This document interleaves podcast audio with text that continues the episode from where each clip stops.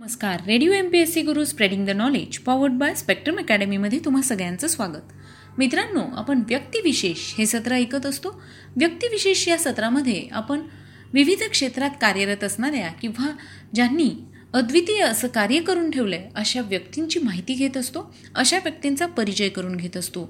आज आपण ग व जोशी उर्फ सार्वजनिक काका यांच्याविषयीची माहिती आपण व्यक्तिविशेष या सत्रात घेणार आहोत. महाराष्ट्रातील एकोणीसाव्या शतकातील एक निष्ठावान सामाजिक कार्यकर्ते. त्यांचं पूर्ण नाव गणेश वासुदेव जोशी. पण सार्वजनिक काका या नावाने ते सुपरिचित. त्यांचा जन्म वासुदेव व सावित्रीबाई या दाम्पत्यापोटी सातारा येथे झाला. त्यांचा जन्म नऊ एप्रिल अठराशे अठ्ठावीस साली झाला. त्यांचे घराणे मूळचे कसबा संगमेश्वर रत्नागिरीचे. पण चरितार्थासाठी हे घराणे देशावर येऊन सातारला स्थायिक झाले. त्यांचे इंग्रजी सातवीपर्यंतचे शिक्षण सातारा या ठिकाणी झाले. नोकरीच्या निमित्ताने ते पुण्यात आले. अठराशे अठ्ठेचाळीस साली ते पुण्यात आले आणि न्यायालयात कारकून म्हणून रुजू झाले. अंतर्गत मतभेदांमुळे त्यांनी नोकरीचा राजीनामा अठराशे छप्पन्न साली दिला. अठराशे पासष्टमध्ये त्यांनी वकिलीची परीक्षा दिली आणि पुण्यातच ते वकिली करू लागले. वकिलीच्या व्यवसायाबरोबरच त्यांनी सार्वजनिक कामात रस घेतला. अल्पावधीतच त्यांना नावलौकिक मिळाला. क्रांतीवीर वासुदेव बळवंत फडके यांचे वकीलपत्र घेण्यास पुण्यातील कोणीही वकील पुढे येण्यास धजेना. अशावेळी त्यांनी फडक्यांचे वकीलपत्र स्वीकारण्याचे धाडस दाखविले. फडक्याला जसा फासावर चढवतील तसा मलाही चढवतील यापेक्षा जास्त काही करणार नाहीत असे निर्भय उद्गार त्यांनी त्यावेळी काढले. सार्वजनिक काकांच्या समाजसेवेत सार्वजनिक सभेचा त्यांनी वाहिलेला कार्यभार व सभेचे स्थान महत्त्वाचे आहे. बॉम्बे असोसिएशनच्या धर्तीवर पुण्यात दोन एप्रिल अठराशे सत्तर रोजी सार्वजनिक सभेची स्थापना करण्यात आली. ही सनदशीर मार्गाने काम करणारी एक प्रमुख राजकीय संस्था होती. तिचे मुख्य सूत्रधार व पहिले चिटणीस गणेश जोशी होते आणि औंध संस्थानाधिपती श्रीनिवासराव पंतप्रतिनिधी अध्यक्ष होते. प्रथम या संस्थेचा उद्देश केवळ पर्वती संस्थांच्या कारभारातील गोंधळ सरकार दरबारी मांडणे एवढाच मर्यादित होता. पण लवकरच संस्थेला सामाजिक व राजकीय असे व्यापक रूप प्राप्त झाले. पुढे न्यायमूर्ती म. गो. रानडे यांच्या सहभागामुळे अठराशे एकाहत्तर साली राष्ट्रीय पातळीवर तिचे नाव झाले. सभेचे राजकारण हे सनदशीर व इंग्रजांच्या मदतीनेच होणार होते. जोशी आणि रानडे यांनी मिळून आर्थिक औद्योगिक आणि राजकीय स्वरूपांची अनेक कामे हातात घेतली आणि जनतेला जागृत व संघटित करण्याचे मौलिक काम केले. शिवाय जनतेची गाऱ्हाणी व अडचणी सरकार दरबारी मांडण्याचे प्रयत्न या संस्थेमार्फत सार्वजनिक काकांनी केले. न्यायमूर्ती रानडे यांच्याशी सल्लामसलत करून सार्वजनिक काकांनी अठराशे बहात्तरमध्ये स्वदेशी चळवळीचा श्री गणेशा केला. लोकमान्य टिळक महात्मा गांधी यांच्या कितीतरी वर्ष अगोदर त्यांनी स्वदेशीची चळवळ सुरू केली होती.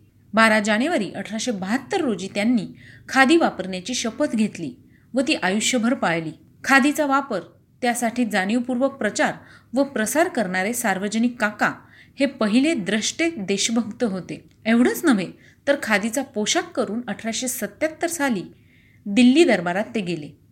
या दरबारात इंग्लंडची सम्राज्ञी व्हिक्टोरिया हिला हिंदुस्तानची सम्राज्ञी हा किताब बहाल करण्यात येणार होता. त्यावेळी सार्वजनिक सभेने मानपत्र अर्पण करण्यासाठी सार्वजनिक काकांना प्रतिनिधी म्हणून पाठवले होते. या मानपत्रात सभेने हिंदी लोकांना ब्रिटिश राष्ट्राबरोबरीचा राजकीय व सामाजिक दर्जा द्यावा तसेच स्वावलंबी बनविणारे शिक्षण व राजकीय हक्क द्यावेत अशा मागण्या नोंदविल्या होत्या. याशिवाय ब्रिटिश पार्लमेंटमध्ये हिंदी जनतेचे प्रतिनिधी असावेत अशी ही मागणी एका स्वतंत्र अर्जाने केली होती. त्यांनी देशी व्यापारोत्तेजक मंडळ या संस्थेची स्थापना करून शाई साबण मेणबत्त्या छत्र्या इत्यादी स्वदेशी वस्तूंचे उत्पादन करण्यास प्रोत्साहन दिले. त्यासाठी स्वतः आर्थिक झीज सोसली. त्या मालाच्या विक्रीसाठी सहकारी तत्वावर पुणे सातारा नागपूर मुंबई सुरत आदी ठिकाणी दुकाने काढण्यास लोकांना प्रोत्साहित केले. स्वदेशी वस्तूंची प्रदर्शने भरविली व्याख्याने दिली. त्यांच्या या प्रयत्नांमुळे आग्रा येथे कॉटन मिल सुरू करण्यात आले. जातीभेदाच्या अनिष्ट प्रथेला त्यांचा विरोध होता. त्यांच्या पत्नी सरस्वतीबाई यांनी पुढाकार घेऊन अठराशे एकाहत्तरमध्ये पुण्यात स्त्री विचारवती या नावाची एक सामाजिक संस्था स्थापन केली. या संस्थेद्वारे जातीभेद दूर करण्यासाठी हळदी कुंकू यासारखे उपक्रम आयोजित करण्यात आले. या कार्यक्रमात सर्व जाती जमातीच्या स्त्रिया सामील होत असे.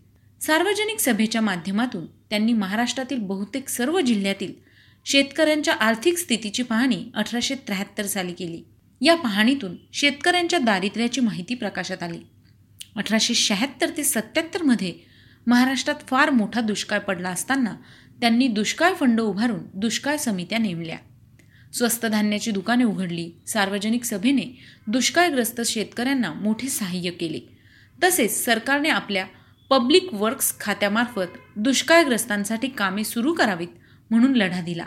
ब्रिटिशांच्या वेळखाऊ व खर्चिक न्यायालयांना पर्याय म्हणून त्यांनी स्वदेशी लवाद न्यायालयाची कल्पना मांडली आणि त्यांच्या प्रयत्नानेच पुणे येथे त्या सुमारास लवाद न्यायालयाची स्थापना अठराशे शहात्तर साली करण्यात आली. सार्वजनिक काकांना लोकजागृतीच्या कार्यातील वृत्तपत्रांच्या सामर्थ्याची जाणीव होती. त्यामुळेच त्यांनी व्हॉइसरॉय लॉर्ड लिटनच्या अठराशे अठ्ठ्याहत्तर मधील मुद्रण स्वातंत्र्यावर निर्बंध लादणाऱ्या कायद्याला कडाडून विरोध केला. या कृतीचा निषेध करण्यासाठी इंदू प्रकाशचे संपादक जनार्दन सुंदरजी कीर्तीकर यांच्या अध्यक्षतेखाली वृत्तपत्रकारांचे एक संमेलन एकोणतीस मार्च अठराशे अठ्ठ्याहत्तर रोजी मुंबई येथे भरवले. शिवाय कोलकाता येथील त्याच वर्षीच्या अशाच प्रकारच्या अन्य संमेलनास ते आवर्जून उपस्थित राहिले. सार्वजनिक सभेच्या कार्याला त्यांनी स्थापनेपासून अखेरपर्यंत वाहून घेतले. त्यामुळे सार्वजनिक सभा म्हणजे गणेश वासुदेव असे समीकरण झाले. त्यांच्या या समर्पित जीवनामुळे त्यांना सार्वजनिक काका असं संबोधण्यात आलं. या दगदगीच्या जीवनात त्यांना हृदयविकार जडला आणि त्यातच पुण्यात पंचवीस जुलै अठराशे अठराशे ऐंशी साली सार्वजनिक काका यांचं निधन झालं. तर मित्रांनो आज आपण व्यक्तिविशेष या सत्रामध्ये सार्वजनिक काका उर्फ ग वा जोशी यांची माहिती ऐकली. तुम्हाला ही माहिती कशी वाटली ते आम्हाला नक्की कळवा. आम्हाला तुमचे फीडबॅक खूप गरजेचे आहे. चला तर मग मी प्रिया तुम्हा सगळ्यांची रजा घेते. पुन्हा भेटूया व्यक्तिविशेष या सत्रात. तोपर्यंत ऐकत रहा radio M P S C Guru spreading the knowledge powered by spectrum academy